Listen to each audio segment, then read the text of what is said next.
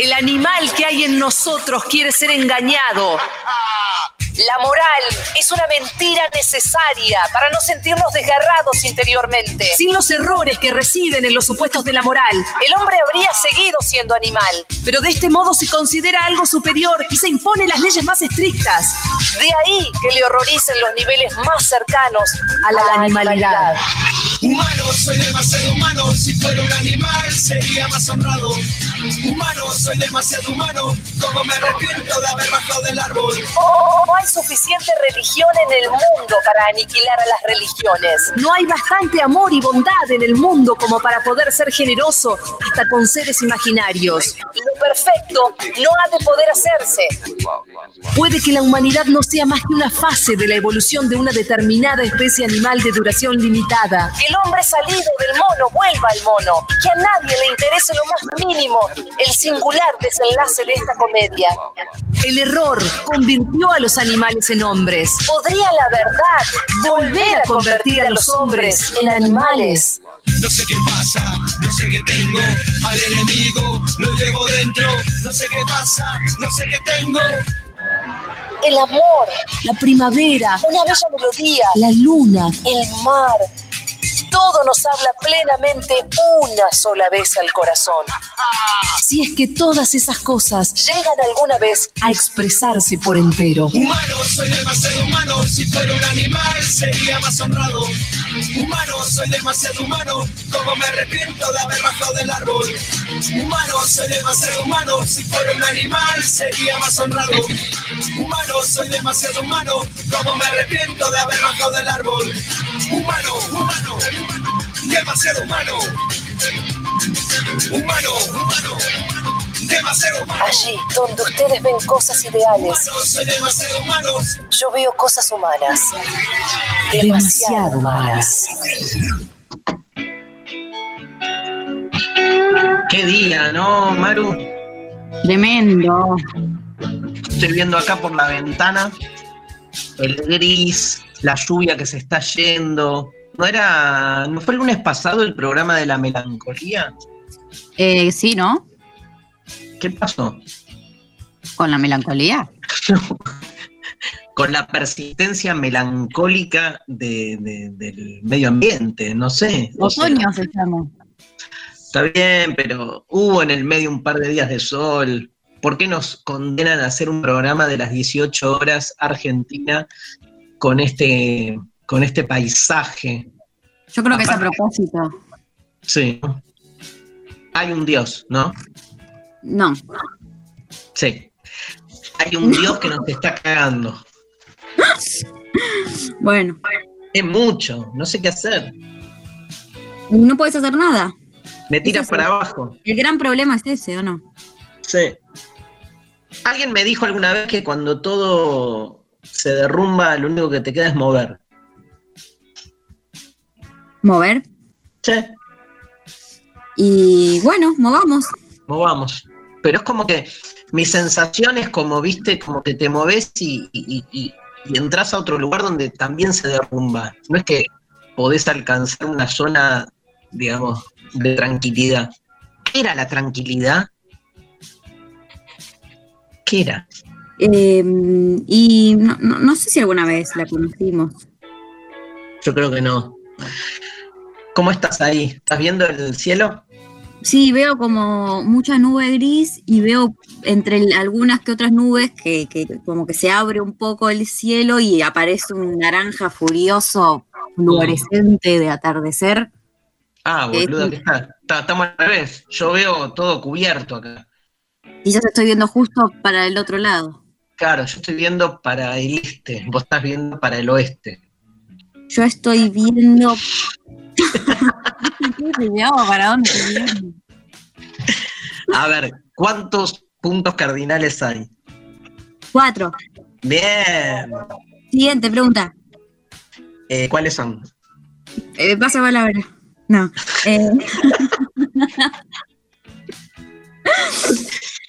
Es que no me doy cuenta, me confundo porque depende cómo estás también sentado, ¿viste? La No, boluda, no depende. O sea, el este es el este. No importa dónde estés sentada.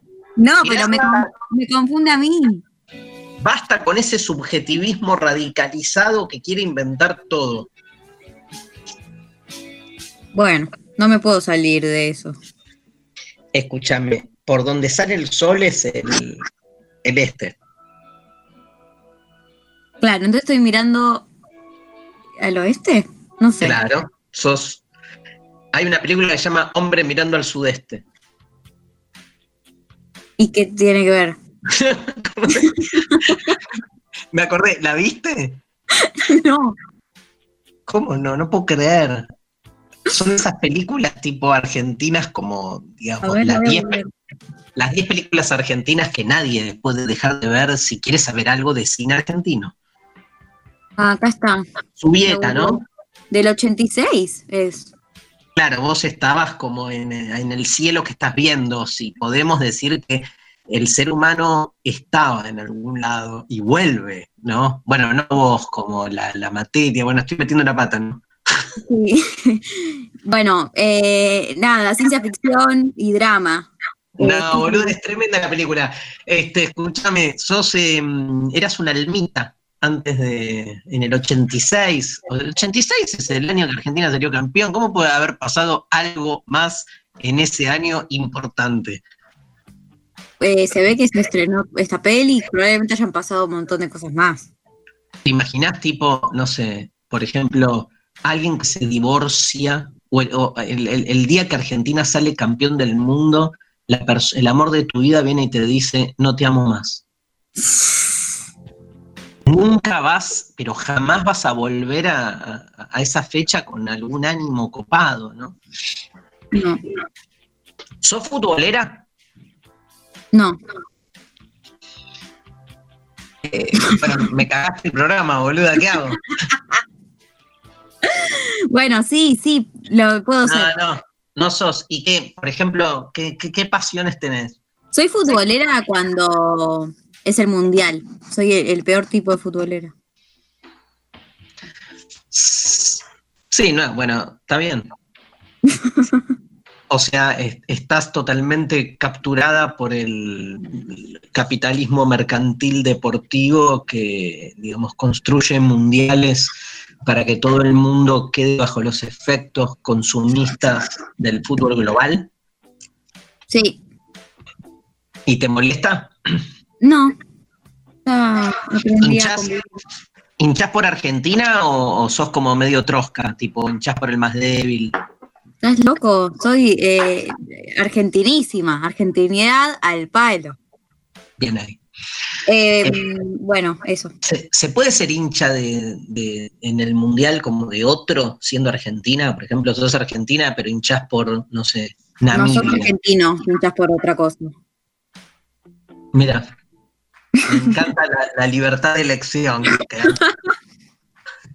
Hoy me viene medio facha, ¿eh? Escúchame, este, pero ¿qué, ¿qué pasiones tenés, por ejemplo? El fútbol no. ¿Qué cosa te apasiona? El cine. El cine, sí. La imagen, más que el cine. Te viniste facha y superficial. ¿Por qué? No, no, no te lo voy a permitir. La imagen, boluda, que. La imagen no, la imagen tipo eh, en sentido, Dijiste la imagen.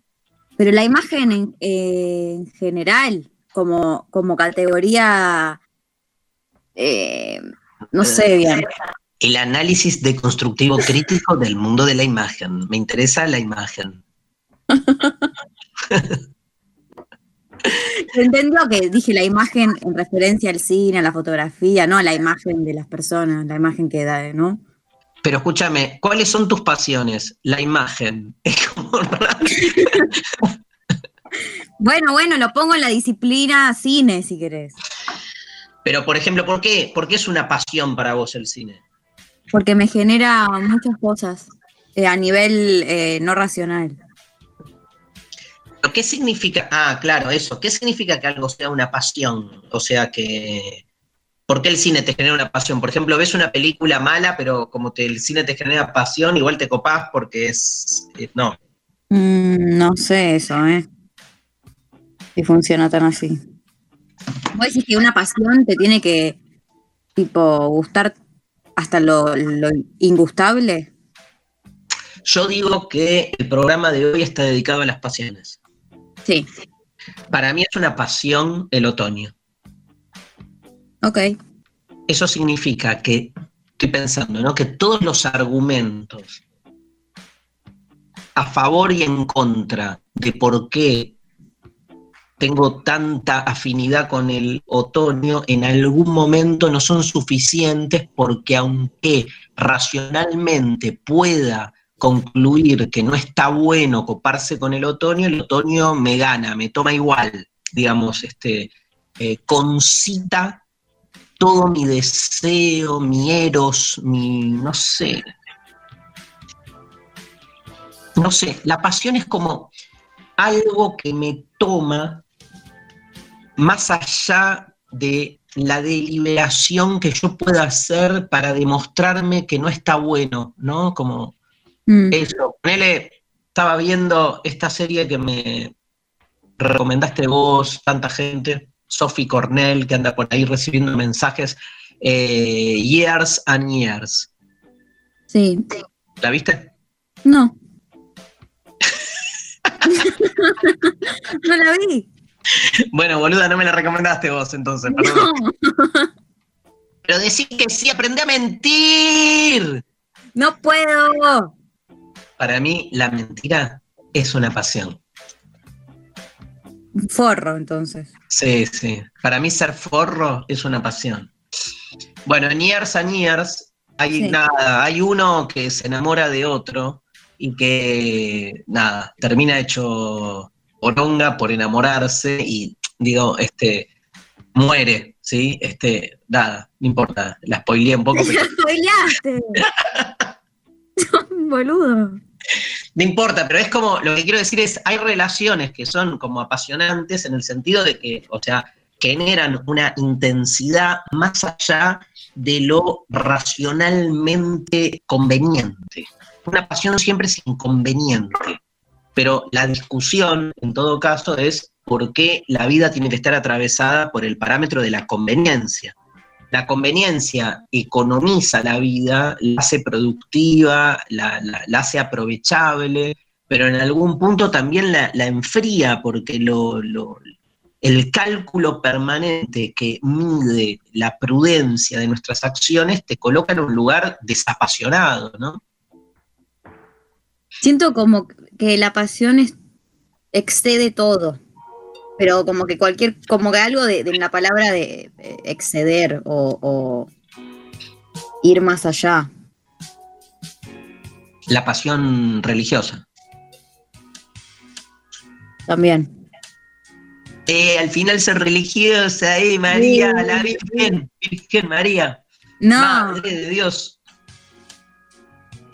hay que ver si, si mm, la categoría pasión nos significaría lo mismo sin religión. Es que hay pasiones positivas y pasiones negativas. Mm, raro esto, a ver. No, obvio. No te digo bola, no te digo bola con lo que dijiste, perdón, con las pasiones religiosas. Después vuelvo con eso igual, está bueno. Pero, por ejemplo, claro, digamos, este, vamos a escuchar ahí unos, unos audios que nos preparó Mariana después, donde aparece todo el debate periodístico alrededor de la figura de crímenes pasionales, ¿no? Sí. donde ahí el, el uso choto, más allá del debate periodístico, que es un, un modo de denunciar que por suerte ya no se usa, está esta idea de, no sé, digo, eh, la- el enojo es una pasión también, Sí. ¿o no? Pasión en el sentido de que es algo que te domina. Quiero decirle algo a todos los oyentes que son siendo las 18 y 20. Eh, María Stanriver nos va a dar la consigna de hoy y, y- y- y quiero aclarar algo sobre la etimología de la palabra pasión que está de algún modo presente en todo lo que estamos diciendo. A ver, María. Eh, bueno, la consigna del día de hoy es, ¿cuál es la pasión que te puede? Me encanta. O sea, Eh, ¿cuál es sí. la pasión que te puede? Significa que vos, un poco como yo venía diciendo antes, que vos por ahí hasta te das cuenta que te resulta dañino, inconveniente, imprudente y sin embargo no podés con ella, ¿no? Sí. Y te quiero decir algo, Maru. ¿Qué? La palabra pasión viene del griego patos, con TH, de donde viene apatía, es un boludo sin pasión, digamos, como que apático, ¿no? De donde viene simpático, que es quien comparte de algún modo la, la- el patos, este, que tiene mucho patos. Patos es, este, no es pasión nada más, es sensibilidad, es este, eso, como una- un, estado, es como em- emoción. Y de, de patos viene antipático, simpático, apático, eh, muchas palabras. Empático. ¿Cuál? Empático. empático totalmente. Que es como que, porque está el sentir. Patos es eso, el sentir, ¿no? Ahora, tiene que ver, la palabra pasión tiene también una raíz que, le- que, eh, de la cual sale derivado el término pasivo. ¿Por qué? ¿Por qué pasión se asocia con pasividad?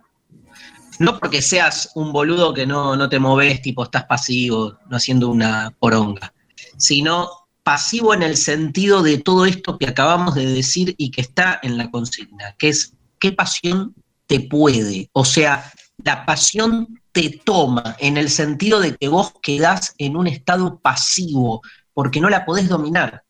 Lo interesante de, de- todo análisis crítico de las pasiones tiene que ver con que te toca en un lugar, digamos, este, donde vos vas tomando conciencia de tu limitación y como dijiste vos antes, Maru, de que hay algo que te excede, ¿viste? La pasión, por eso, eh, eh, está como de algún modo eh, en la cultura occidental, tiene una fuerte proveniencia eh, de exceso, pero exceso en el doble sentido de que no la podés dominar y por eso te vas a la mierda, este, y estás como más intenso de lo normal, pero al mismo tiempo exceso como excedente, como algo que te excede y que viene y te toma, que es la vieja idea de que las pasiones humanas remiten a las presencias divinas en tu ser. O sea, si estás muy alegre es porque la diosa de la alegría está bailando dentro de tu alma. O si estás como triste es porque la, la- la- una de las, las dio- la diosa de la tristeza, tris- la tristitia, anida en tu, en tu sangre, ¿no? Te toma. ¿Te acuerdas que de la melancolía decíamos que también, como que te tomaba un ángel, un Sí. demonio? Bueno, pero ¿por qué la pasión? eh, y, y esta es la clave de, de lo, de lo positivo y lo negativo de las pasiones. Digo, lo, lo- lo- lo positivo es que podés escaparle a la hiperracionalización de tu ser, que es una tendencia muy propia de Occidente, que es creer que nuestro aspecto racional, con toda esa aptitud más calculatoria, estratégica, este, económica, ¿no? Eh, eh, fría, analítica, es la que mejor este, representa quién es uno, o sea, es como la, la que mejor este, interpreta lo que somos, la que nos define en lo que somos. Entonces es escaparle un poco a eso, somos más que la fría, el- la fría articulación de la razón. Y entonces aparece la pasión como eh, ot- ot- otro aspecto humano que además, digamos, te coloca en un lugar más bello. La pasión se asocia ahí al amor, este, al compromiso. Más. ¿Qué? O más choto, porque es la que te puede hacer hacer cosas horribles. Bueno, ahí está lo negativo de las pasiones, ¿no? Este, y yo le agregaría al, al o machoto, que decís vos muy bien, le agregaría también que las pasiones, este, en ese sentido, como en el discurso religioso, colocás ahí un, un argumento que deja sin efecto toda contraargumentación. Digo, es famoso y vamos a escuchar también algunos audios, la definición de tanto del fútbol como del, en la política, por ejemplo, del peronismo como una pasión. Como que decís, bueno, la verdad, este, querés explicar al peronismo es inexplicable. Y decís, bueno, pero es una pasión, porque es como que te toma desde otro lugar. Entonces, está claro que en esa definición del peronismo como una pasión está claro lo negativo y lo positivo, pero están ambas facetas. En ese sentido, yo no, no, no comulgo con ninguno de los dos polos, o sea, entiendo eh, que la pasión introduce elementos realmente muy copados, este, que le, le, añaden a nuestra vida este, un sentido como más este, trascendente, más intenso, pero también, digo, lo coloca en un lugar como que lo vuelve inmune, ¿entendés? Como, bueno, nada, o sea, no me critiques mi amor por esta persona que me está cagando la vida porque es una pasión. O no me critiques que yo siempre voto al, porque es una pasión. Y vos decís, pero estás votando cualquier cosa, es una pasión, ¿no? Como que es una especie de fundamento que, se lleva puesto todo, ¿no?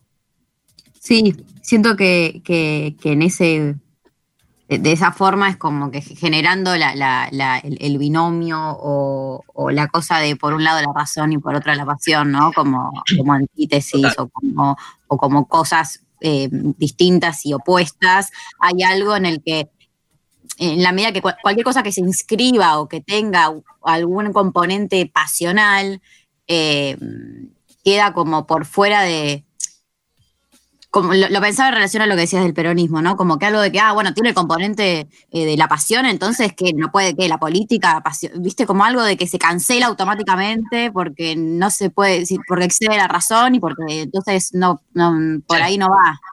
Bueno, pero porque hay un apogeo de la razón como si fuese lo más este, representativo del ser humano, mientras que las pasiones es algo que hay que dominar, Y también es cierto, Maru, que si vos estás totalmente eh, atrapada o dominada por la pasión, eh, probablemente te lleves muchos, muchas puertas puestas, ¿no? Digo, porque las pasiones, este, con la pasión es imposible de acordar, o sea, se te va la prudencia, digamos, la templanza, o sea, eh, es cero, hay cero virtud en el sentido de, imposibilidad de, de alcanzar aristotélicamente un punto medio está sacado, las pasiones te sacan.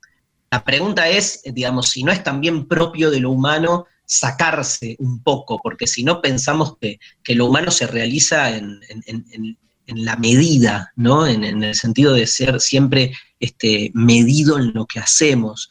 Eh, pensá que toda la ética trata de, trata de dominar las pasiones, ¿no? Las, éticas racionales es como que para hacer eh, eh, acciones de bien tenés que estar dominando tus pasiones, porque tus pasiones te van a llevar siempre, aparte a confrontaciones con el otro, porque en nombre de la pasión te solés cagar en, o sea, pasión contra pasión del otro es guerra de pasiones, ¿no? Parece de los culebrones de los que habla siempre Luciana Pecker, ¿no? Este, guerra de pasiones. Sí, y como algo de, pensaba como, bueno, en, esta cosa de, dominar la pasión es mucho, ¿no? de reprimirse como eh, cosas, estímulos o, diferentes cosas que nos salen, que las tenemos que reprimir para dominar y controlar y que por ende, em, en la medida que no podamos hacer eso, bueno, no sé, se falla o algo.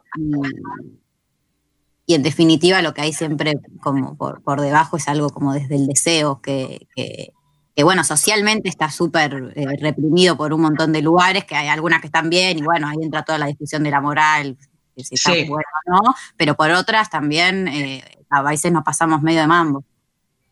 Pero viste, viste que además, Maru, hay como que uno intenta como decir, bueno, mi pasión, como que si uno la dominara y la viera como, o sea, a ver, planteo esta paradoja, desde el momento en que vos decís, como yo dije recién, mi pasión es el otoño, y, yo soy reotonista, pero como en el momento en que vos acordás y aceptás tu pasión y la incorporás como parte de tu, cotidiano, entonces como que la desapasionás un poco. Para mí la pasión te tiene que llevar siempre a, un borde. Eh, o sea, y ahí yo me doy cuenta que soy reotonista, pero me doy cuenta, digamos, que, me, que me puede hacer mal. Para mí tiene que haber un elemento así como border con, una transgresión cuasi dañina, ¿viste? Si no, es como, bueno, son pasiones que ya no son pasiones, o sea, van a ser pasiones como medio mechadas, ¿no? Como medio moderadas. Una pasión moderada, boluda, es como, nada. No es pasión. No es pasión. ¿Querés saber lo que dice nuestra amiga Luciana Pecker sobre las pasiones? Dale, me reinteresa. A mí también, Luciana Pecker, una este, amiga, este, periodista, y, bueno, además de periodista, compartimos con María, con Lali Rombolá, que está haciendo la operación técnica también, con Sofi Cornell, este, compartimos el espacio de la mañana en Radio Nacional Rock, en el programa Lo Intempestivo, eh, periodista y autora de La Revolución de las Hijas, el último libro que sacó con Planeta, Putita Golosa por un feminismo del goce, otro gran libro este, que, bueno, este, trata los temas que trabaja siempre eh, Luciana Pecker desde el feminismo, el tema de la mujer, de las asimetrías, feminismo, este, goce, bueno, de todo un poco. A ver qué nos dice Luciana Pecker sobre las pasiones y volvemos. La pasión, que no es solo una, no es monogámica, sino que es poliamorosa en el caso de las pasiones, no necesariamente en el caso del amor y del sexo, para mí es el motor de la vida. Eh, no puedo vivir sin pasiones, soy cero estabilidad, como en el menemismo, que era la estabilidad un valor, para mí al contrario, la pasión es un valor y vivo a partir de la pasión política, a partir de la pasión familiar, a partir de la pasión en el amor y el sexo, y esté o no, o aún cuando parece recluida, como en este confinamiento, la soga para seguir viviendo siempre es la pasión. Hay como una idea, viste, de de, la, pasión como la sal de la vida, ¿no? Sí, no sé, sí, sí. Como si te, si te falta la pasión es como que la vida está, está apagada, ¿no? Ahora, si tenés mucha pasión, la vida está demasiado encendida. Qué vida de mierda, boludo. O sea, nunca cuaja nada. Yo tengo pasión por la carencia, ya me di cuenta. No la puedo dominar y siempre me vence. Así que este, mientras le preguntamos al equipo de, cuáles son las pasiones que nos pueden, así también contamos lo que nos pasa a nosotros. Estamos recibiendo muchísimos, muchísimos mensajes. Gracias a todos por escribirnos. Vamos con nuestro primer tema, a la pausa R.E.M. Qué lindo, que me encantan los R.E.M., que me este, los escucho desde que era este, chiquito, y este temazo, Talk About the Passion. Demasiado humano, demasiado humano. Artefacto filosófico. Bien, estamos al aire, segundo bloque, hay muchísimos mensajes, pero primero María, contame qué nos dice el equipo de Demasiado Humano sobre las pasiones que nos pueden. Muy bien, bueno, em, por un lado, Sophie Cornell nos dice, la pasión que me puede es la actuación, pero me desborda tanto que termino anulándola. Wow. Interesante. Eh, hay algo, ¿no? Como esto de que del desborde que, a veces da miedo y una, bueno, nada, no sé. siento que la psicología probablemente lo explica muy bien y yo no tengo idea cómo decirlo. No, no, pero es cierto, Maru, que la sensación que uno tiene, aunque no tengamos conocimiento del tema, es que, sobre todo en el momento en que nos sucede, es que cuando estás demasiado tomado por las pasiones, esa sensación de desborde que dice Sofi, que es desbordamiento, desborde, llegar a tu propio borde. El borde es lo, dominable por uno. La pasión como que te, extiende más allá de eso, te, hace atravesar ese límite, ¿no? Por eso a mí me hace ruido cuando uno dice de sí mismo como que, eh, como que maneja sus pasiones. Hay algo ahí medio raro, o sea, raro en el buen sentido, de que en realidad domesticar una pasión como para que se vuelva eh, copada, entre comillas, es también aplacarla un poco. Para mí tiene que haber algo en lo pasional que te está sacando de vos mismo todo el tiempo, ¿no? Y eso es algo que uno la, la rehuye, porque somos más en este tiempo en el que vivimos muy esclavos de, nuestro yo y de, de, la autonomía, o sea, del autodominio del yo. Por eso, si Sofi le encanta el teatro, pero siente que la lleva para otro lado, por ahí no hace más teatro, ¿no? Porque a veces uno se saca de encima esas pasiones porque siente que... Yo me acuerdo de... Nada, no, no voy a decir mucho, solamente de un vínculo que tenía con alguien que me generaba una sensación de desbordamiento y decidí cortar ese vínculo. No era un vínculo amoroso, ¿sí? sino más bien amistoso, pero había algo ahí que, viste, era como, no sé, me hacía mal. pero me hacía mal porque sentía que me iba de mí y me, enganchaba en, otra lógica que no quería en ese momento tener. Pero bueno, siempre cuando uno se corre de sus pasiones se queda como medio como con una sensación, por eso digo que mi pasión es la carencia, ¿no? Este, con una sensación de que hay algo ahí que, que dejó pasar, entonces te queda el agujero. Ah, ok. Fuerte. Frustrado. Dale. Eh, avanzo. Eh, Iván Santarciero nos dice: fútbol, radio, Perón, búsqueda espiritual. Mira, Iván, a ver, vamos por parte.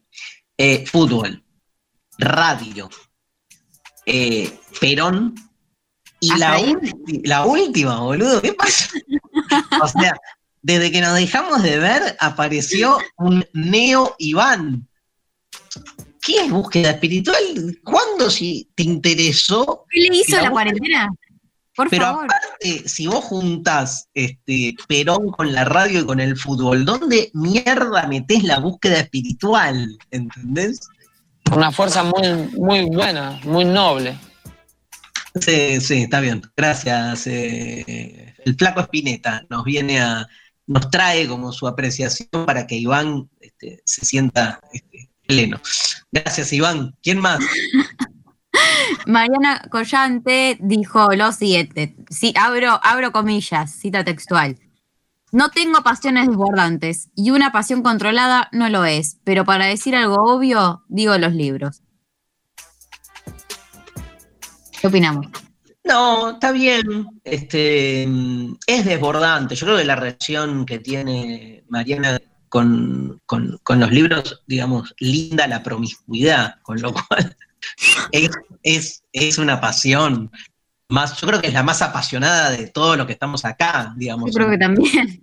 Claro, este, porque aparte vive, o sea, su, su patria es un libro, como decía eh, Steiner, ¿no? Hablando de su identidad, este, es una valija, decía Steiner. Este. Es más, decía, es una valija donde llevo mis libros y decía Steiner, mi patria es... Eh,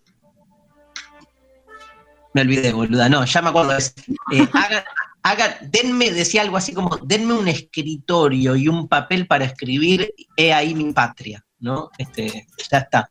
Em, pero bueno, sí, a veces uno también siente que no encaja en las pasiones tradicionales, como que todo el mundo, viste, la pasión por el amor, que ahí vi en, los mensajes, la mitad de nuestros oyentes nos dicen, mi principal pasión es el amor.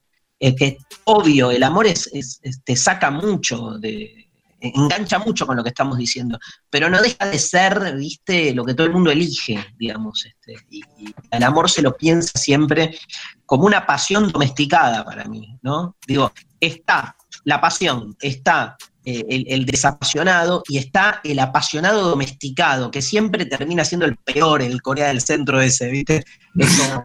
Claro, yo qué sé. Bueno, ¿qué más?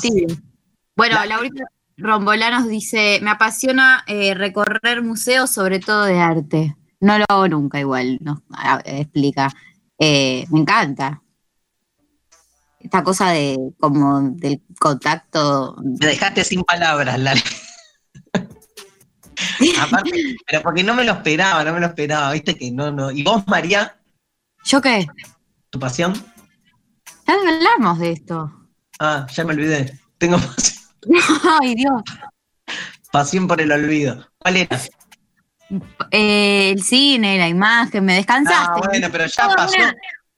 te pasaste 15 minutos pelotudeándome con la imagen y no te acordás. Pasó una hora de programa, no cambiaste de pasión porque la pasión es volátil.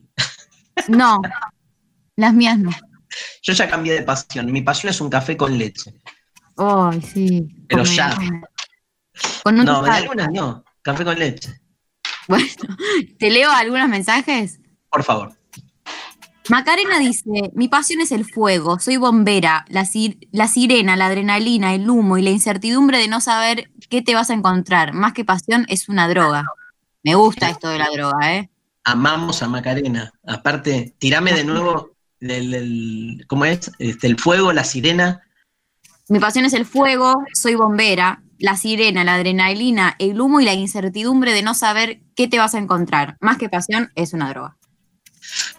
Tremendo. Porque aparte es eso, ¿no? Están siempre, los bomberos obviamente están siempre ahí frente al peligro, eh, y hay algo de eso como que te enciende. Viste que la pasión también tiene que ver con esa metáfora de lo encendido, del fuego, ¿no? Este, en ese doble sentido, ¿no? El, fuego que, te. Porque aparte el, fuego te consume, porque te quema, eh, y al mismo tiempo te coloca como en un lugar distinto. Eh, hay, hay, como esa sensación que trae la pasión de que llegás como a un lugar así cuasi orgásmico, pero que al mismo tiempo te explota, ¿no? Este, por eso lo, del desbordamiento. Lo que decía Sophie Cornell, que está buenísimo, que es que yo reconozco cuál es esa pasión que me toma, pero trato de, de tomar distancia, porque si no me lleva puesta, ¿no? Bueno, acá hay un oyente, un oyente que dice, la pasión borra los límites de amor-odio, satisfacción, insatisfacción. La pasión genera sí o sí una dicotomía. Quien tenga pasión por algo también lo odia. Me parece interesante esto. Bueno, cierto. Odiar. Pero bueno, em, el peronismo es una pasión, la política también, pero el peronismo más, nos manda un oyente. Tengo pasión por las bebidas, dice pipa, café, alcohol, birras, tragos y mate. Me gusta. Todo junto, ¿no? Al mismo tiempo, Un trago, un trago de café, mate, alcohol. Escúchame, sí, sí, pero ahí la pasión por las bebidas es este. La pasión por la comida es, eh, hablábamos en los pecados capitales de la gula, por ejemplo. No sé cuándo, cuándo esa pasión se vuelve un, problema y cuándo se vuelve como algo este, copado. Viste que es muy difuso, Maru, el límite entre lo copado y, lo dañino en las pasiones. Sí, lo patológico. Viene de ahí, patos, patología, patológico, otro de los nombres del patos que además, este, nada, eh, eso, ¿qué más? Em, Betty dice, sin duda mi querido River, me puede y me perjudica mucho mi amor irracional por él. Bueno. No, pero el, fútbol genera algo de eso. Este, tomo lo que dice Betty, que es que, por ejemplo, yo cuando pierdo estudiantes quedo como medio este, mal, porque ahí la pasión me juega en contra, y es como que por ahí, no sé, e, ese día tengo otras cosas copadas para ser feliz, pero quedo medio tarado porque pincha es una pasión para mí. Y desde ese lugar es como que me perjudica más allá de lo que yo puedo dominar. Vuelvo a esa relación este, entre pasión y razón que vos mencionabas, María, también, que es clave, digo, este, ¿quién, quién, quién domina a quién? Hay un famoso, digamos, contraste que, realiza Nietzsche para tratar de explicar esto entre dos figuras divinas que son lo apolíneo y lo dionisíaco, este, como dos... Eh, facetas de lo humano que están en pugna, ¿no? Eh, lo, dionisíaco como remitiendo a ese aspecto más pasional, más incontrolado, este, más este, sin mediación, por eso inmediato, que significa eso, que no tiene mediación, y que implica así como una relación ultra pasional, pero con todo. Dionisio era el dios del vino, por ejemplo, de, de la orgía, de, la embriaguez, o sea, el que eh, te generaba un estado de confusión generalizada, pero que implicaba una especie de apertura epidérmica donde todo te tocaba eh, en ese encendido del que hablábamos antes, de la pasión. Este, lo que decía mm, Nietzsche es que, claro, mucho Dionisio te hacía explotar, porque el ser humano no, no se banca tanto desborde. Dionisio es el, el, dios del desborde, ¿no? Y entonces estaba otro dios que era Apolo, que era el dios de la medida, el dios de la mensura, de, la medida, de lo mensurable, lo medible, pero también la medida interior, el dios de la palabra, de la ley, el dios que de algún modo este, le ponía entonces ese filtro necesario a Dionisio para que Dionisio no te haga este, explotar en pedazos con cada sensación que uno tiene. Viste que si uno fuera sensación pura, el mundo sería insoportable porque es demasiado, ¿viste? No sé si te pasa a veces en esos estados que, de repente estás conectada con, el ser, con el todo, con lo que acaece, y es como una, te agarra una especie como de, desestabilización existencial que eso es Dionisio en estado puro y al toque le necesitas poner una palabra para que la palabra reconduzca esa sensación en algo controlable. Las palabras este, son nuestra herramienta de control de la realidad, este, a costa muchas veces de traicionarla a la realidad y de, y de deflacionarla, ¿no? de disminuirle este, justamente pasión.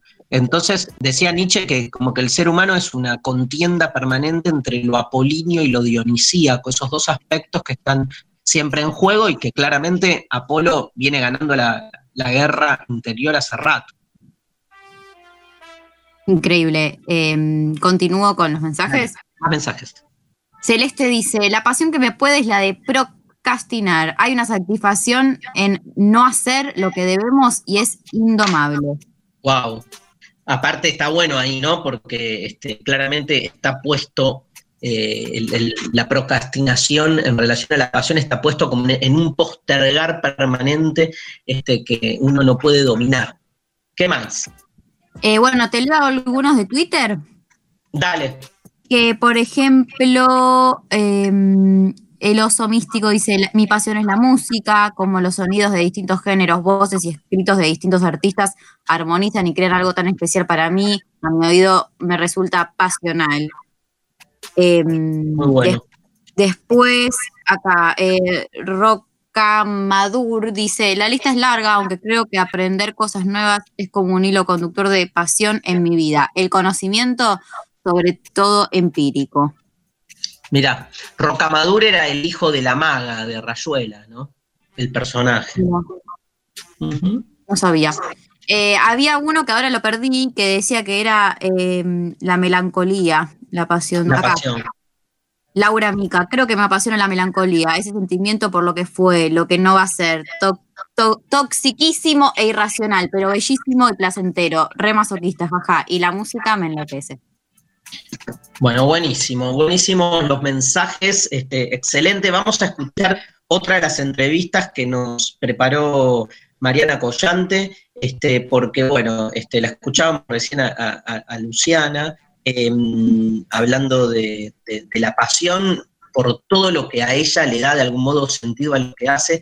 Este, entrevistamos también a otra Luciana, que es nuestra amiga Luciana Robinska, que es periodista y conductora en C5N y en Fox Sports, este, periodista deportiva, pero que bueno, ahora últimamente en C5N está, conduciendo sobredosis de TV, ¿no? Y otros programas que exceden lo deportivo. Este, y le preguntamos a Luciana también lo mismo, acerca de sus pasiones, a ver qué nos dijo creo que le dedico mucho tiempo a mis pasiones, principalmente porque una de mis pasiones está vinculada y totalmente relacionada con mi actividad profesional, con mi vocación, con el periodismo.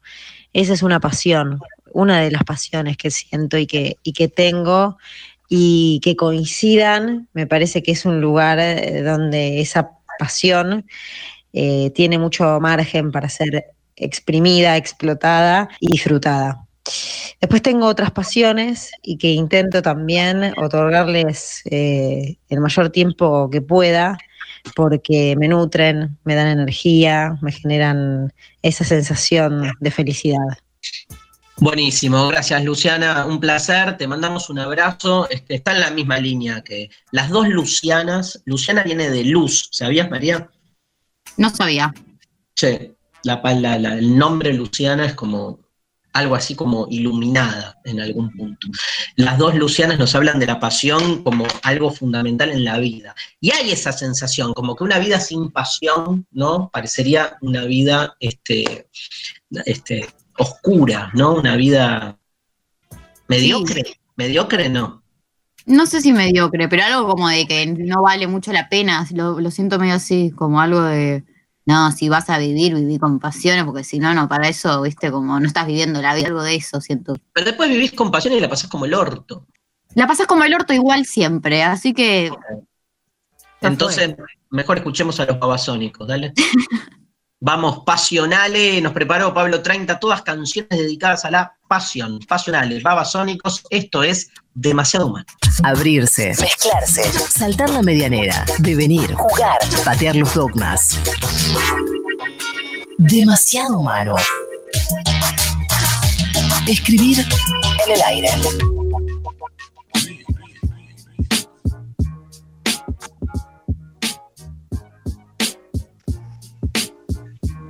Bueno, ¿estamos al aire? ¿Hay alguien ahí? Sí. Eh, bueno, ¿me escuchás, Darío? Bueno, aparentemente mm, todo esto de las pasiones nos llevó a desbordarnos y mm, que la tecnología también nos desborde. Y ahora eh, que me encuentre hablando un poco sola. Pero. ¿Estás ahí? Estoy acá. Ah, ok. Yo ya estaba culpando las pasiones. ¿Hace cuánto empezó esto? 35 segundos. Buenísimo. ¿Qué, ¿Dónde estamos? Perdón. Estamos eh, en Futurock, no, en Ah. Demasiado al aire. Ah, ¿En serio? Eh, sí, de verdad. ¿Nos está escuchando la gente? Así es, la gente, mi amiga. Tu amiga, la Genchi, la. Genchi. Hola, la Genchi. Bueno, este, la verdad que qué temazo este, ¿eh? Sí. ¿Cuál era el tema de hoy? Ay, Dios, las pasiones. Las pasiones, las pasiones, las pasiones. Las pasiones, las pasiones, las pasiones. Bueno,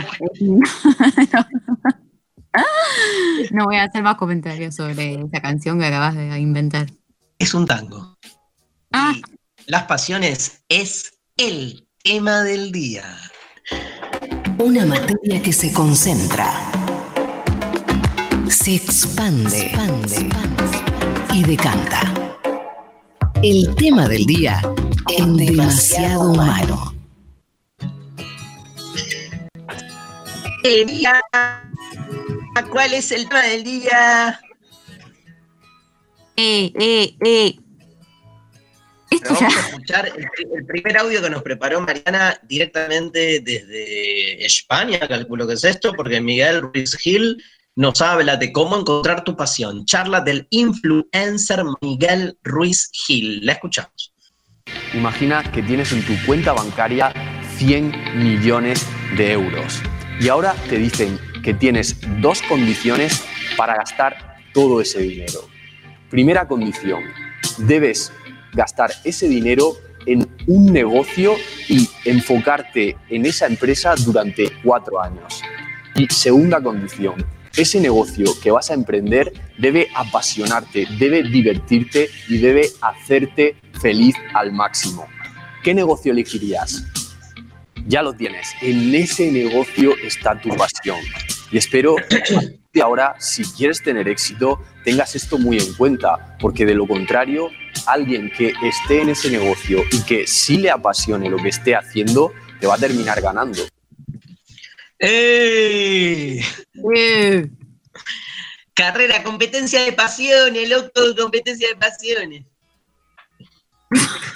No, No, ¿va a ser en este tono a partir de ahora? es que cambié. Ah, Vol- ah, ok. Este, me tomé la pastillita. Uy. Pero que venía con un tono más taciturno, ¿no? No, no sé, como que ahora es todo eh, eh, que. ¿La qué? ¿La BCG? ¿Qué? ¿La vacuna? No, no dije nada. Dijiste la BCG, boludo. ¡Eh, la BCG! ¡La BCG! Ay, Dios. Escúchame, hay una oyente que pregunta si sos mi, mi hija o mi hermana. Lo vamos a dejar a criterio de la gente. ¿Por qué no? ¿Por qué tienen que pensar que justo hay dos Stan River y tiene que haber una afiliación familiar? Claro. ¿Cuántos, ¿Cuánta gente hay con el mismo apellido que no son familia? Como los Rodríguez Como los Rodríguez, los Pérez, los Sánchez. o Fernández, como Alberto Fernández y Claro, Alberto y Cristina, ¿qué? Y Ofelia y Aníbal no son todos familia. toda, fa- toda familia, familia peronista. Los muchachos peronistas. Te quiero decir algo, Perón se llamaba Fernández, boludo. Mira, vos decís que. eh, ¿Por qué lo ocultaron todo este tiempo? No grites, que no se enteren todos. Ok. Em, y Eva Perón era Eva Fernández. Ah, mira. Sí. Bueno, Y López Reno. no, no. ¿Sabés que el otro, el otro día mi hijo menor eh, me, me- me llevó vía Netflix a ver un- una película española, ya que estamos escuchando el, el audio de Miguel Ruiz Gil, que se llama Los Rodríguez y el Más Allá. Ah, mira. Sí. Y ¿Está buena? empieza la. No. Y empieza, empieza la película con este, la mención de, de que la Argentina es el segundo país que tiene más Rodríguez. Qué dato interesante. Acabo de, se me acaba de caer el café con leche. No. Bueno, escúchame, lo que dice el chabón, a ver, es algo que realmente, digo, nadie lo pensó, ¿no? Como que el ideal de la vida es encontrar un, un emprendimiento, digamos, que eh, por un lado te, te- te genere, digamos, dividendos y que al mismo tiempo este, puedas apasionarte, divertirte y hacerte feliz al máximo. Sí, es cierto, pero yo la voy a, te la voy a complicar, eh, Miguel Ruigil. Yo te hago esta pregunta, Maru. Si vos tenés que elegir entre cuatro años trabajando para ganar muchísima plata o cuatro años sin ganar un mango, pero donde tengas un trabajo que te apasiona y lo vivas al máximo, ¿qué elegís? Ganar plata. ¡Eh, plata! Cuatro años es poco, tipo, lo hago y después, después voy a mi pasión. Sí, sí. A, a los seis meses te estás, boluda, estás llorando a moco. O me estoy comprando un pasaje para irme a la mierda con toda la plata que gané. Sí, pero ponele que la pasás como el orto, aparte. No, bueno, si la paso muy, muy como el orto, no. Bueno, vamos al segundo. Os invito, este, segundo y tercer audio, te pido, Lali, porque este, son diferentes programas, pero este, en ambos, no es el mismo programa, pero son dos audios sí, donde están conversando este, nuestro amigo Sebastián Weinreich con eh, el escritor argentino Eduardo Sacheri, que este, hoy no trajo Mariana, obviamente porque lo trajo justo eh, en algún programa anterior, el famoso este, momento del secreto de tus ojos, donde eh, el, personaje que hace Franchella, digamos, este, descubre que en realidad la pasión por el fútbol de el que luego va a ser ubicado como este, el, el delincuente, no me acuerdo bien la trama final, pero digamos, este, eh, lo encuentran en la cancha de fútbol porque alguien no cambia las pasiones. ¿Se acuerdan que era como esa cosa de, y el tipo no cambiaba su pasión por Racing, ¿no? Este, pero bueno, este, yo creo que las, las pasiones son muy efímeras también.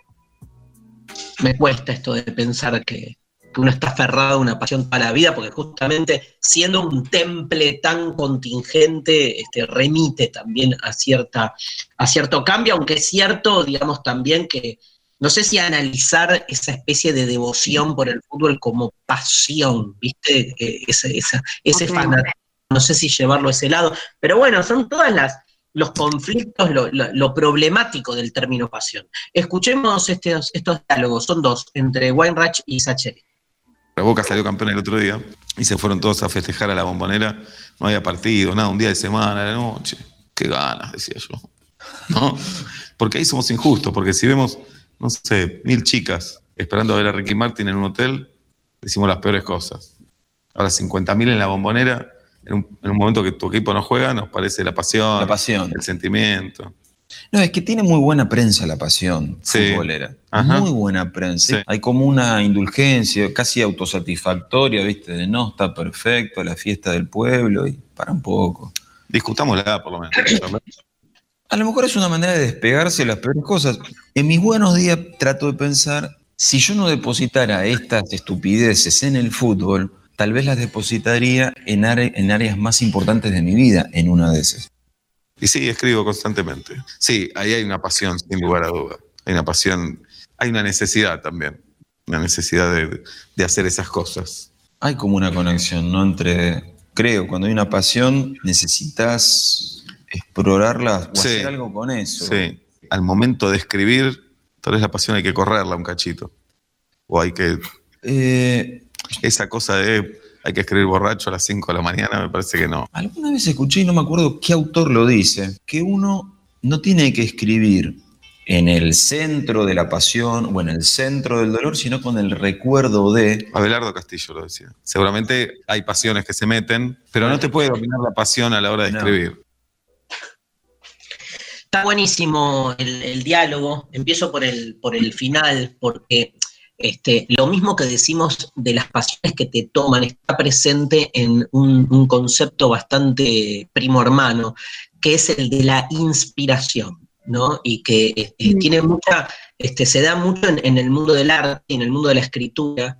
Eh, es, ese, ese famoso consejo de Abelardo Castillo que dice que en realidad, digamos, cuando uno escribe en el centro de la pasión, no maneja la técnica, entonces estás como con muchas cosas por decir, pero te falla la palabra, y la escritura necesita, digamos, la, el fuego, ¿no? Que Abelardo decía, este, bueno, vivilo desde la memoria, desde el recuerdo, un recuerdo casi como una memoria emotiva que te retrotraiga a ese momento y que uno sienta esa, es- eso que sentía antes, pero bueno, en, un presente donde eh, estés conmovido, pero hasta ahí, que te permita al mismo tiempo, este, eh, digamos, si la pasión es una mano, con la otra mano más ajustada a la técnica de la escritura, a la racionalidad discursiva, poder escribir este, nada, sin equivocarte. Digo, si, si la pasión es un vómito, eh, la razón es quien esculpe eso que se vomita y lo termina conformando en un producto, digamos, con, con cierta destreza artesanal que, también lo embellece. Este, me parece que hay esa, dialéctica entre, y, me encanta esto de, o sea, que, que también sabes dónde está Maru en, la otra vez le decía a un amigo, le decía frente a un, a un tema, le decía, no, no de- viste la típica, no decidas en caliente, Sí, porque decidís como el orto, porque la decisión no tiene nada de decisión, en el sentido más racional del término, de que se supone que uno delibera este, qué decisión tomar, esa deliberación se está a la mierda cuando estás en caliente porque te, te ganan otros, digamos, otros impulsos, ¿no? Hay algo de, de lo impulsivo en juego ahí.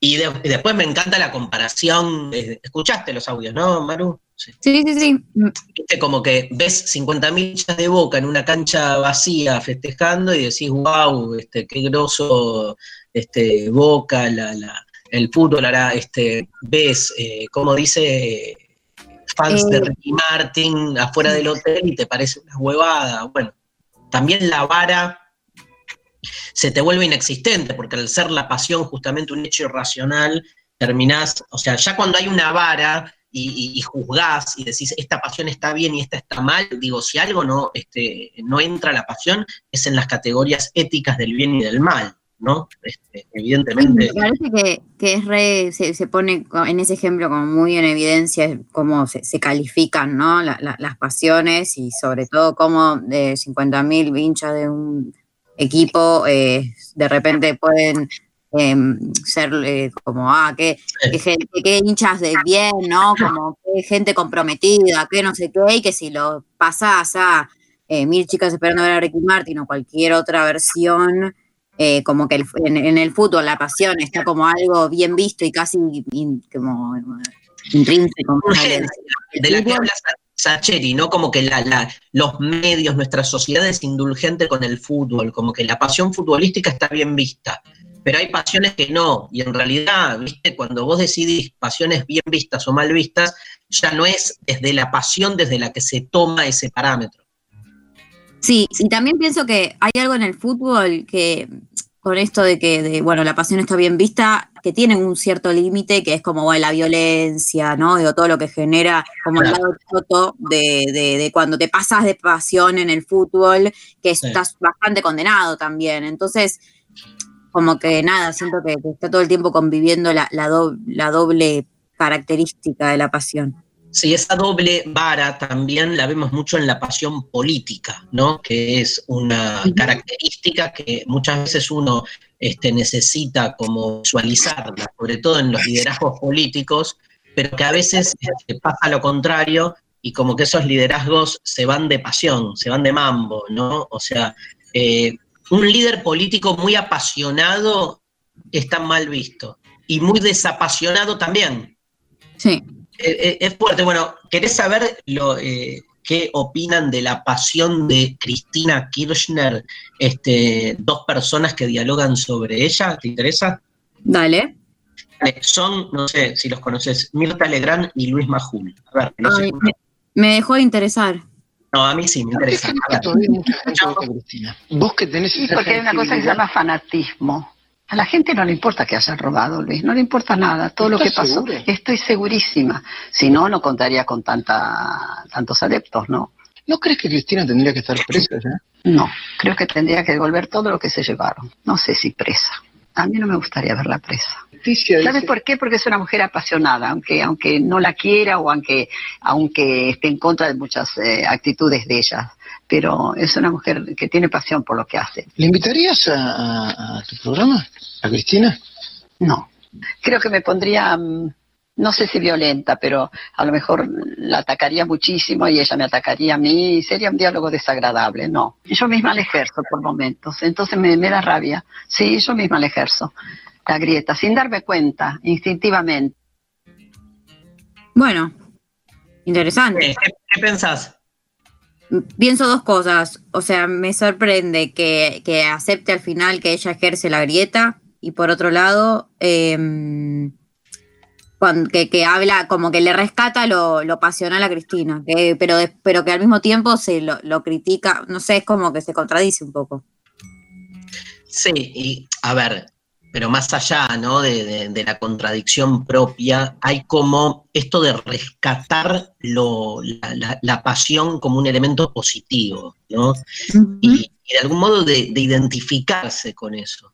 Viste que, no sé, como de esa identificación con el adversario, me parece, que habla también de ella en algún punto. Este, está bueno eso. Sí, sí, este, escuchemos, este, ayúdame Lali, con esto, con el audio, eh, el audio 6, que es Luis Juez, que también es, este, bueno, lo conocen a Luis, Juez, este, cordobés él, que fue intendente y que, bueno, estuvo en diferentes partidos políticos, este, dijo que la campaña política le devolvió la pasión. Quiero escucharlo y, hablar un poco de la pasión en la política.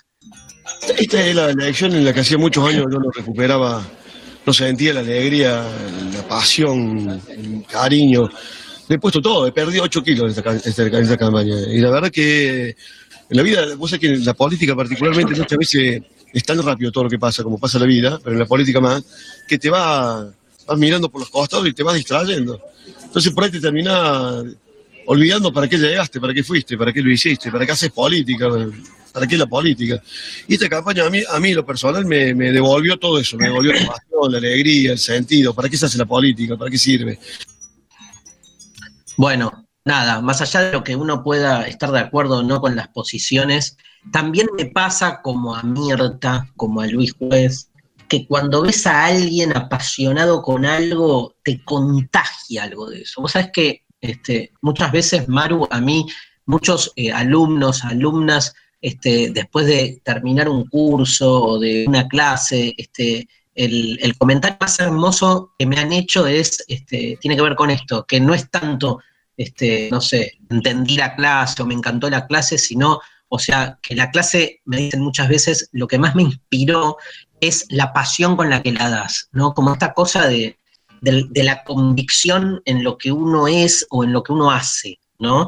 Y me parece que en un mundo tan hipersecularizado como el nuestro, que eh, todo lo rebaja, este, todo, a todo le va quitando este cuerpo, ¿no? Y lo va convirtiendo como en, estructuras este, cuasi burocráticas, ¿no? Que después hacen andar la, maquinaria por sí sola, hay una diferencia que, pone la pasión, como que le añade algo más esa pasión a lo que uno hace y por eso está uno casi siempre desesperado tratando de, de buscarla.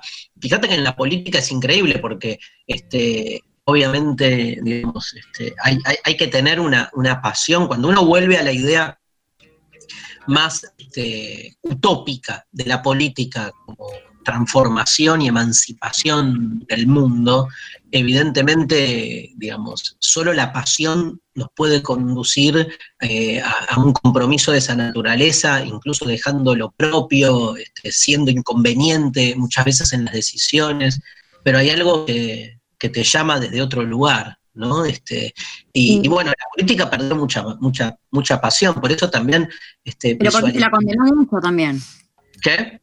Que se conden, que se, siento que se condenó mucho que el- la, la pasión en la política, ¿no? Como, También. Las dos como cosas. no sé, si- eh, me quedé pensando en lo de Cristina, que digo, también ver a, a- a un político apasionado, ¿no? Digo, alguien que más allá de, o sea, compartís ideología, compartís, mm, ¿no? La, forma de ver el mundo y las cosas, y, y si lo ves, la ves, le ves apasionado desde su lugar, el lugar que ocupa y el rol que, digo, a un presidente o lo que sea, un líder político cualquiera, no hace falta que sea presidente, pero quiero decir, eh, que te representa, se, se te juega otra cosa más allá de la convicción más racional de sobre cómo tiene que administrarse un país. Digo, ¿no? Me parece que sin ese componente, que, o por lo menos a mí me pasa, no me, no se te mueve tanto algo. Pero vos, a vos, a- vos, vos necesitas en la política tener referentes en los que visualices la pasión. Sí, Sí. sí. ¿Y cómo lo ves? ¿Alberto lo ves como un, un presidente así apasionado? Sí, pero creo que, ah, o sea, como... Con la pasión justa, ¿viste? Como que no se pasa. moderado. Sí. Pero moderado porque también es lo que se necesitaba que sea y moderado porque, bueno, por toda esta condena como que hay hacia el- lo que bueno, lo decíamos recién de la pasión en la política y, y que en comparación a lo que fue el último mandato de Cristina queda mucho más moderado, pero no lo dejo, no, o sea, de- le, le sigo viendo lo, lo- lo apasionado digo, en comparación a Macri o a cualquier otro que, que te das cuenta que no creen en la política. ¿Y vos crees que hay, hay una que la pasión tiene más que ver con cierta ideología, como que es más de izquierda que de derecha, o, o- o más ultra que de la modera, de las posturas moderadas? No, no, Raro, ¿no?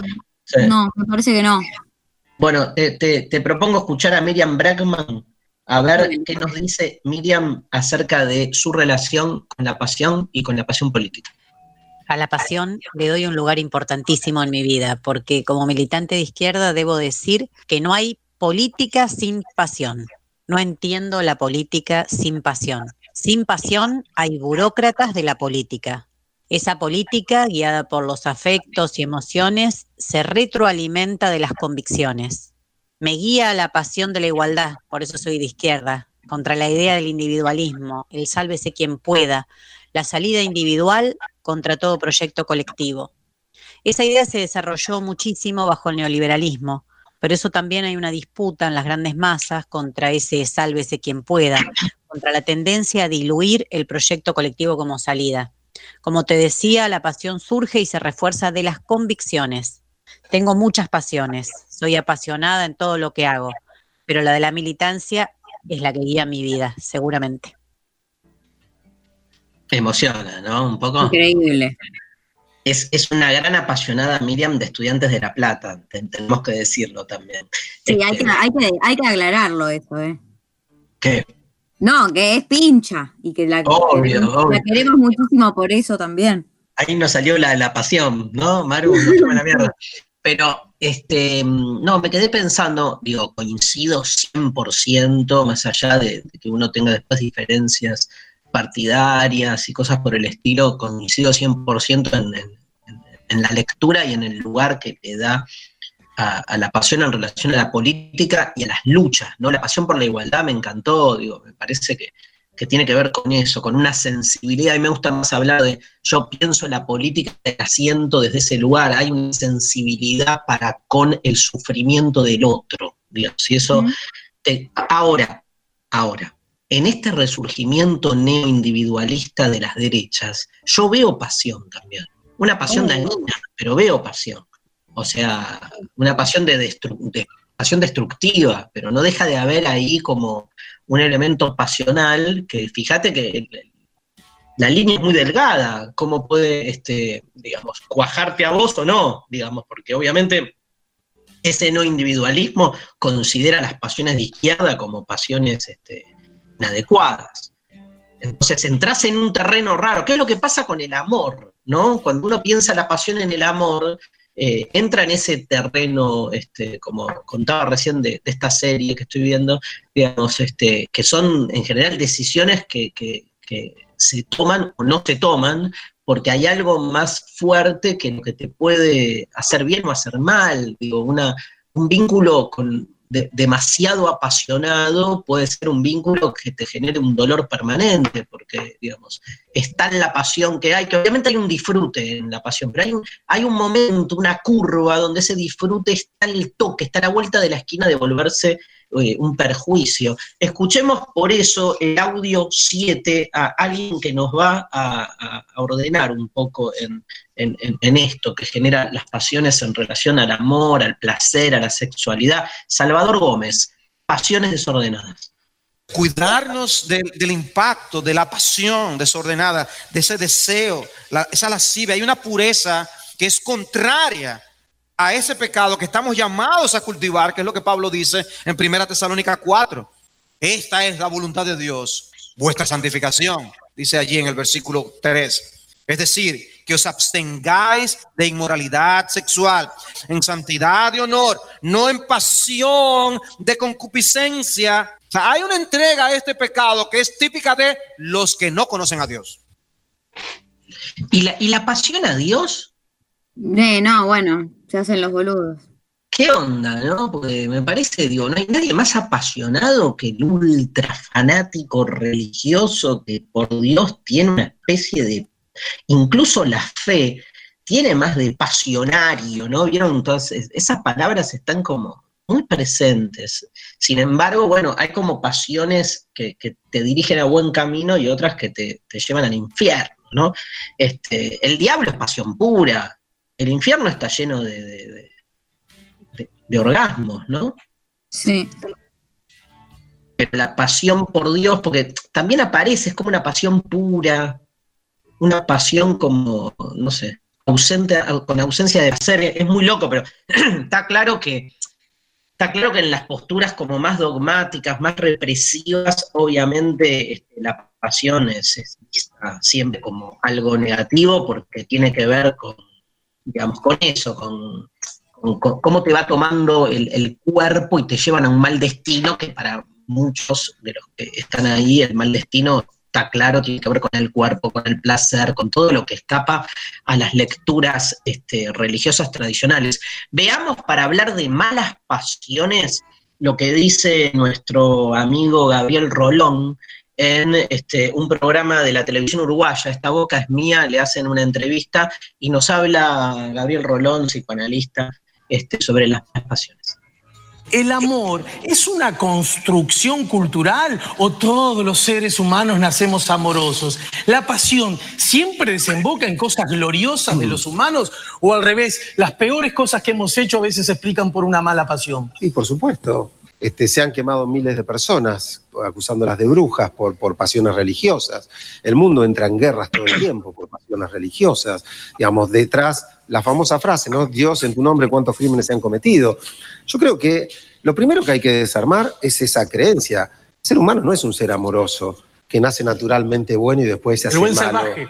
No, no, el ser humano es un ser peligrosísimo, agresivo y destructivo. Si no le enseñamos a que tiene que convivir, a que tiene que compartir, tenemos como es esa pulsión que decíamos agresiva que viene para defendernos en un mundo que es muy hostil. Cuando, cuando alguien no fue este, lo suficientemente educado con amor, con cariño, con ejemplos, con estímulos, nos encontramos con esas personas que, ¿qué decimos? Es un animal. Bueno, muy, muy interesante porque aparte pone el dedo en la llaga acerca de, digamos, de cómo juzgamos esas pasiones. Y quiero, quiero ir cerrando este bloque, este, que la tenemos a Mariana Collante, que nos trae dos este, libros sobre las pasiones, obvio, pero quiero cerrar con dos audios, el 10 y el 11, después volvemos, Lali, este, para analizarlos, porque me parece, digamos, algo anticipamos eh, antes al inicio del bloque, que hay un tema donde más ruido hace eh, la utilización del término pasión, que es en cómo el periodismo policial durante mucho tiempo habló de crímenes pasionales en, una, en un modo este, ca- casi justificativo, ¿no? Este, justificatorio de este, muchas veces eh, el asesino, ¿no? Este, sobre todo en los femicidios, a los que se los desposeía de la categoría de femicidio y se los colocaba en esa de crimen pasional como si se estuviese justificando de algún modo este, esto que decimos que, que- el asesino, digamos, este, fue tomado por una fuerza que de algún modo este, fundamentaba en parte su acción, ¿no? Por suerte, este, removido, ese, tanto reaparece este, en algún título de algún medio, pero veamos, por un lado, el programa El Expediente, eh, por el canal 24, eh, Pablo Cablan hablando con Enrique da Rosa, un psicoanalista, hablando del caso de Alejandra Córdoba, una mujer que fue asesinada a mazazos por su ex marido en Morón. Y después pegamos con esto a la plataforma feminista La Quinta Ola de Venezuela, el episodio No es crimen pasional, sino femicidio, la intervención de María Hernández Royet, abogada feminista. Escuchamos, Lali. Estos sujetos que por algo son los psicópatas, los paranoides, son, son depredadores, terminan en realidad destruyendo, destruyendo a la sociedad, no destruyen a una persona. A todo lo que se le cruza adelante. A todo lo que se le cruza adelante. Y que si hubiese, si realmente ella hubiese estado haciendo lo que perfectamente tenía todo el derecho de hacer, que es entrando y llegando a su casa con una pareja actual o con una pareja ocasional, es factible que también hubiese atacado a esa persona. Este sujeto quería destruir, no quería, no quería eh, recuperar nada. Por eso la diferencia siempre entre pasión y amor. Estos estados pasionales tienen que ver con la emoción en su sentido más bajo, más negativo, no la, no la- la emoción en su sentido más alto de querer a alguien. Se habla entonces de crímenes pasionales, la mató por celos, eso es parte de la reseña que hacen los Eso medios de pasa comunicación sola. cotidianamente y precisamente este programa de hoy lo hemos llamado No es crimen pasional, es femicidio. Femicidio. Y en esas noticias culpabilizan a la mujer porque fue un crimen pasional, porque fue el señor Intenso producto de los celos o intenso dolor, o que la violaron porque iba a las 12 de la noche por un sitio oscuro, se corta. falda, y resulta que la violación no depende de la forma de vestir, ni el femicidio depende de los celos, ni de un momento de pasión o de intenso dolor.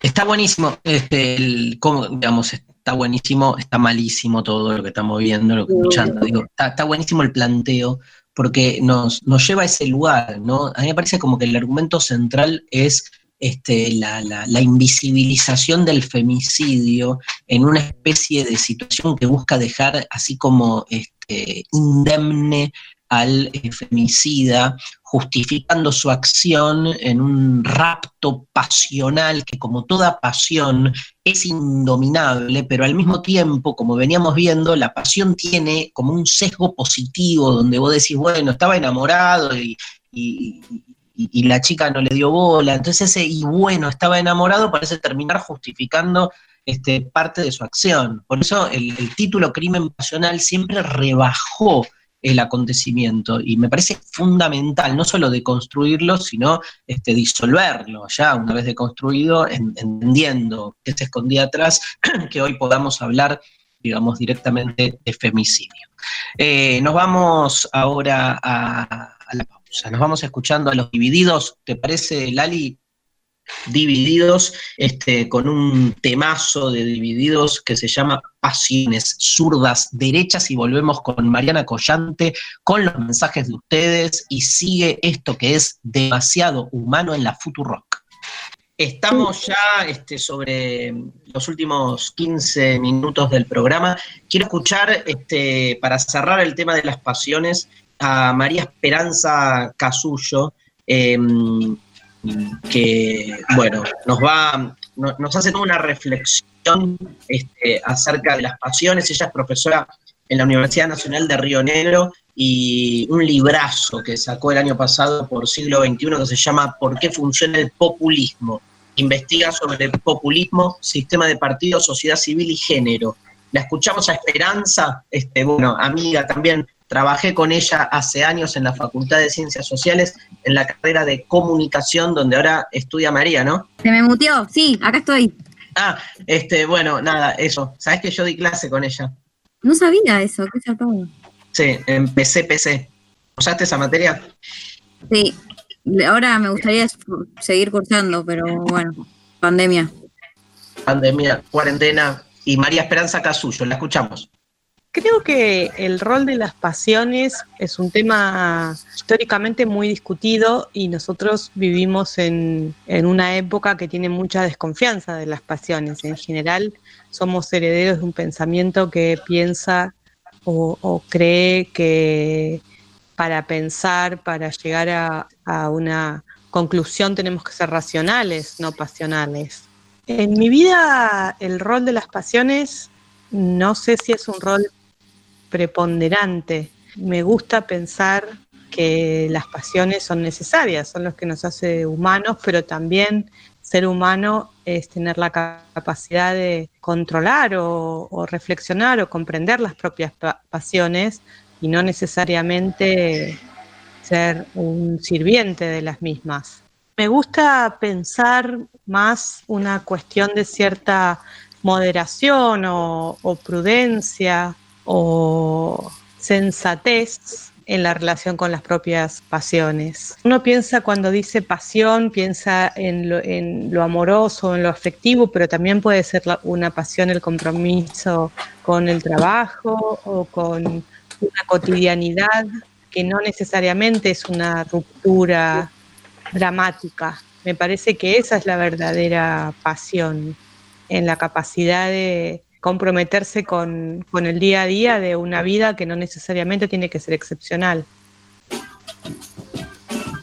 Excelente, gracias. Esperanza Casullo este, eh, nos brinda su opinión sobre el tema y con esto le damos este lugar y le damos la bienvenida a Mariana Collante. Otras palabras.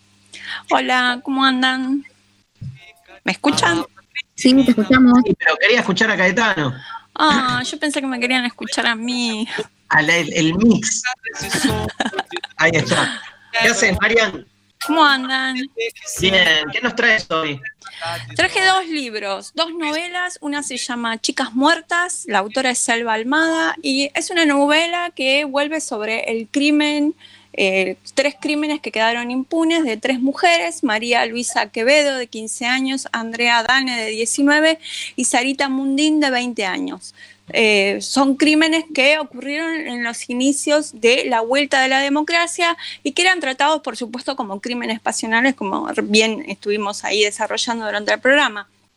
Ella los trae al presente a través de la crónica, que sabemos que es un género que oscila entre la ficción y la información periodística. Entonces, eh, ella construye una narradora que va analizando cómo eh, fueron tratados estos crímenes en los medios de comunicación, cómo y qué investigó el Poder Judicial, y también ella va recabando testimonios ¿no? que quedaron por fuera de, todo, de toda investigación. Y a la vez se relaciona con una vidente para preguntarle al más allá sobre las víctimas. La narradora con todo esto parece decir, en este mundo las respuestas nunca llegaron y quizás en otra dimensión sí haya alguna señal.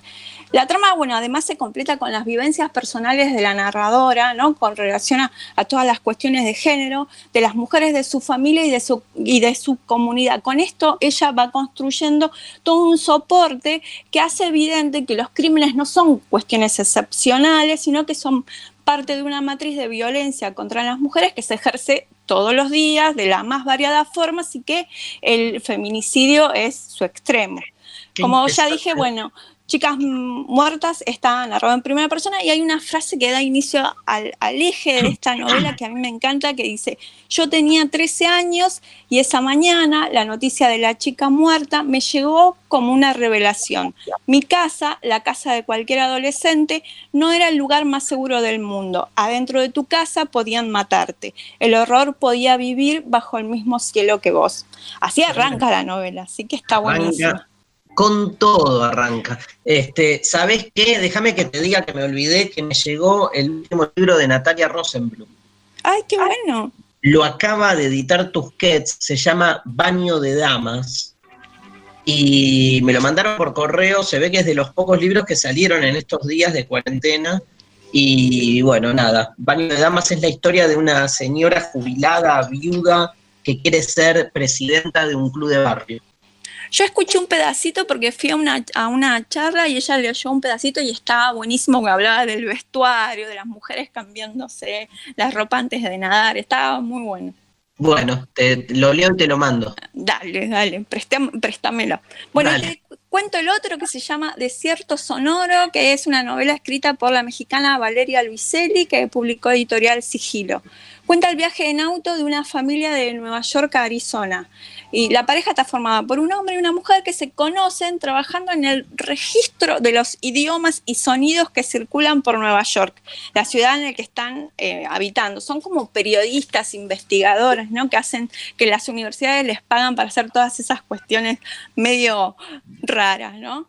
Eh, bueno, entonces ella es, es mexicana, tiene una hija de 5 años, él es norteamericano, tiene un hijo de 10, y entonces empiezan a convivir y dicen, bueno, vamos a hacer un último viaje juntos. Hacen un último viaje juntos porque cada uno decide hacer otros trabajos y eso implica que la familia se desarme.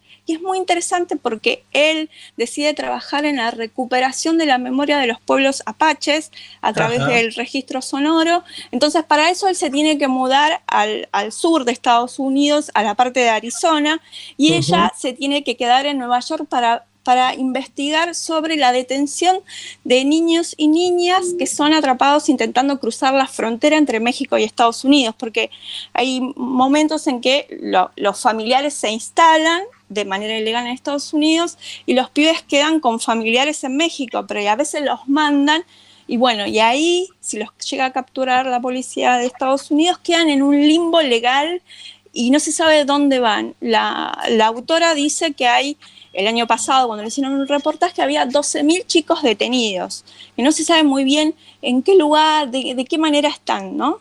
Eh, ella publicó un ensayo que se llama Los niños perdidos. Entonces, estos dos personajes que van en auto y van recorriendo Estados Unidos tienen los dos hijos que están sentados atrás y los dos hijos hacen como una especie de síntesis de los dos temas. Y es muy interesante porque todos los discursos están en el mismo plano, ¿no? La- el padre va contando anécdotas de los indígenas, la madre va hablando sobre el tema de los chicos perdidos y los chicos que, que no encuentran a sus, que los padres no encuentran a sus hijos, y los pibes hacen como juegos y discursos, y está todo como revalorizado, ¿no? Los juegos y el registro de los niños. A mí eso me pareció súper interesante, y a la vez eso de que pensar que la familia no es algo por el que tenés que optar siempre, sí o sí, que en algún momento tu pasión es otra, por ejemplo, investigar o alguna cuestión más política, porque esto tiene una vinculación con la política y con la justicia de un mundo mejor. Y bueno, ellos eligen eso y este es el final de la familia, digamos. ¿Nos recordás las editoriales de, de ambos libros, si bien los títulos y los autores? Bueno, el primero se llama Chicas Muertas, es del 2015, lo editó Random House, la autora es Selva Almada, y eh, Desierto Sonoro, es un libro hermoso, aparte es- está muy bien escrito, que editó Sigilo, la autora se llama Valeria Luiselli, es una escritora mexicana. Divino, gracias. Mariana Collante, en otras palabras. María, ¿tenés mensajes? Eh, sí, tengo para contarte antes un par de cosas, si te parece. Eh, bueno, agradecemos a Benito Sport que nos acompaña en este 2020 y les invitamos a todos a conocer su tienda online. Ahí podés encontrar ropa de hombre y de mujer. eh, podés pagar online y te lo envíes, te lo envían a donde sea que estés. Los pueden buscar en Facebook e Instagram o en Benito Sport, mi tienda nube.com. Eh, hablamos también de la actualidad del sistema universitario argentino. El Consejo Interuniversitario Nacional informa, de acuerdo con la decisión del Gobierno Nacional de extender el aislamiento social preventivo y obligatorio, informamos que las sedes Ecuador, Pacheco de Melo, Tandil y Bahía Blanca del CIN permanecerán cerradas para la atención presencial. Mantendremos la comunicación por nuestros canales electrónicos, redes sociales y por teléfono entre las 10 y 16 horas de lunes a viernes. Realiza tu consulta vía mail en info.sin.edu.ar o por teléfono al 5217-3101. Por otro lado, eh, diagnóstico de coronavirus en la UNQ aseguran que no aumentó el índice de positividad. La jefa del laboratorio de diagnóstico de COVID-19 de la Universidad Nacional de Quilmes, Sandra Goñi, aseguró que el índice de positividad en los muestreos analizados se mantiene hasta ahora el, se mantiene hasta el momento estable y dentro de los parámetros establecidos, pese al aumento de los testeos realizados. El laboratorio de la UNQ comenzó a trabajar la semana pasada con un equipo de nueve personas. Forma parte de uno de los 19 espacios que en la provincia de Buenos Aires descentralizó los análisis del coronavirus del Instituto Malbrán. El personal científico analiza hasta 40 muestras por día en jornadas que llegan hasta las 12 horas de trabajo. Conoce todas las acciones que realiza la Universidad Nacional de Quilmes en www.unq.edu.ar. Bien, mensajes. A ver, Cambiando de, de pestañas. Eh, acá, por ejemplo, eh, nos mandaron por la aplicación. Delfina dice: Mi pasión es la adrenalina, el sentimiento de nervios e incertidumbre. wow. Eh, algo de eso. Sí, re. Eh, Pato Beltra dice, pasión por la discusión. No importa si es de política, lugar en una grieta o si la pasta frola es dulce de leche o batata. Las discusiones me atraviesan físicamente. Amo discutir. Me encanta, me encanta lo que dice acá el oyente. A mí me pasa algo parecido. Cuando me. Y es más, una vez conocí a alguien que era más apasionado que yo, que discutía cualquier cosa, pero era como que estaba esperando cualquier discusión pedorra para ir así al mango, ¿viste?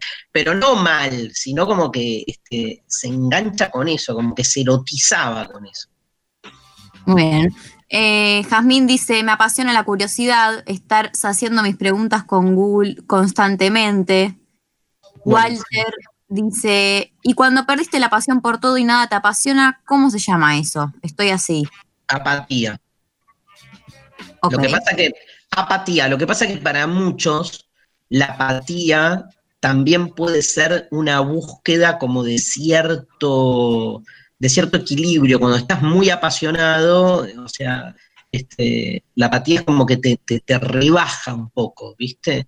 Y también está bueno, por ejemplo, para, para Epicuro, la apatía era un valor positivo, porque era como que gracias a eso, si vos alcanzabas un estado así medio apático, él, bueno, él habla de la ataraxia, que es como algo así como la imperturbabilidad, pero la apatía también como que, digamos, este, no sentir de más, ¿viste? A veces es como que, digamos, este, uno le pone demasiado a las cosas, entonces pasan cosas como que te impactan y vos crees, le das demasiado lugar a cosas que podrías darle menos.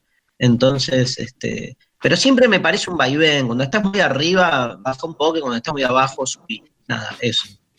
Bien. Eh, Camila dice, me apasiona Maradona, no puedo meter la racionalidad, me excede, lo amo, lo veo y puedo llorar, si lo analizo Total. puedo decir mil cosas, pero el sentido es ese, no lo puedo analizar, es un dios, el mío. Hay algo de eso en Maradona, obvio, y en muchos de los ídolos. Eh, Ahí nos respondió. Eh, Marina dice, la pasión nace de nuestra parte más vulnerable, más en carne viva, pero tiene una potencia que nos arrastra. Eh, Alito dice, mi pasión es la política y todo lo que eso conlleva. Considero que es la única herramienta para poder hacer algo realmente incontrastable por el otro. Marilyn dice, mi pasión es el cine, ver películas. Lo único malo tal vez sea tener que ver alguna muy mala solo para corroborar que lo sea. Y sí. Acá, acá mi amiga Cecilia me manda un WhatsApp y me dice, cuarentena mata pasión. Y tedio, poco dice, sí. tedio por 10.000. Y sí, pero el tedio, hay una pasión por el tedio también, así, este, que algo dijimos en, en el, año- el- el año pasado, el programa pasado con la melancolía, este, hay como una búsqueda de cierto tedio a veces, este, pero bueno, nada, eso. ¿Qué más, María? Eh, Ayeray dice, la literatura, leo vorazmente y siempre la angustia de saber que nunca voy a leer todo lo que quiero. Sí, Eh, hay, hay un oyente que puso que tenía pasión por la relectura infinita del Aleph de Borges. bueno, muy bueno. Escúchame, con la comida, a mí me apasionan los mariscos, por ejemplo. O sea, me los puedo comer hasta que me estalla el intestino, ¿entendés? Hasta que empiezo a vomitar pedazo de pescado por la boca porque no aguanto más, pero si fuera por la pasión me lo seguiría metiendo adentro. A mí me apasiona la papa. ¿La qué? La papa, porque la puedes hacer de mil maneras y todas son ricas. ¿Te gustó? Te amo, el papa, entendí. Ay, qué horror. Bueno, Bueno. nos vamos Ya está, ya llegamos al fin. y con el papa y la papa. El papa y la papa. Escúchame, ¿tenés una más que digas, este es el mejor mensaje de la tarde? Eh, uy, no, no sé, me qué presión.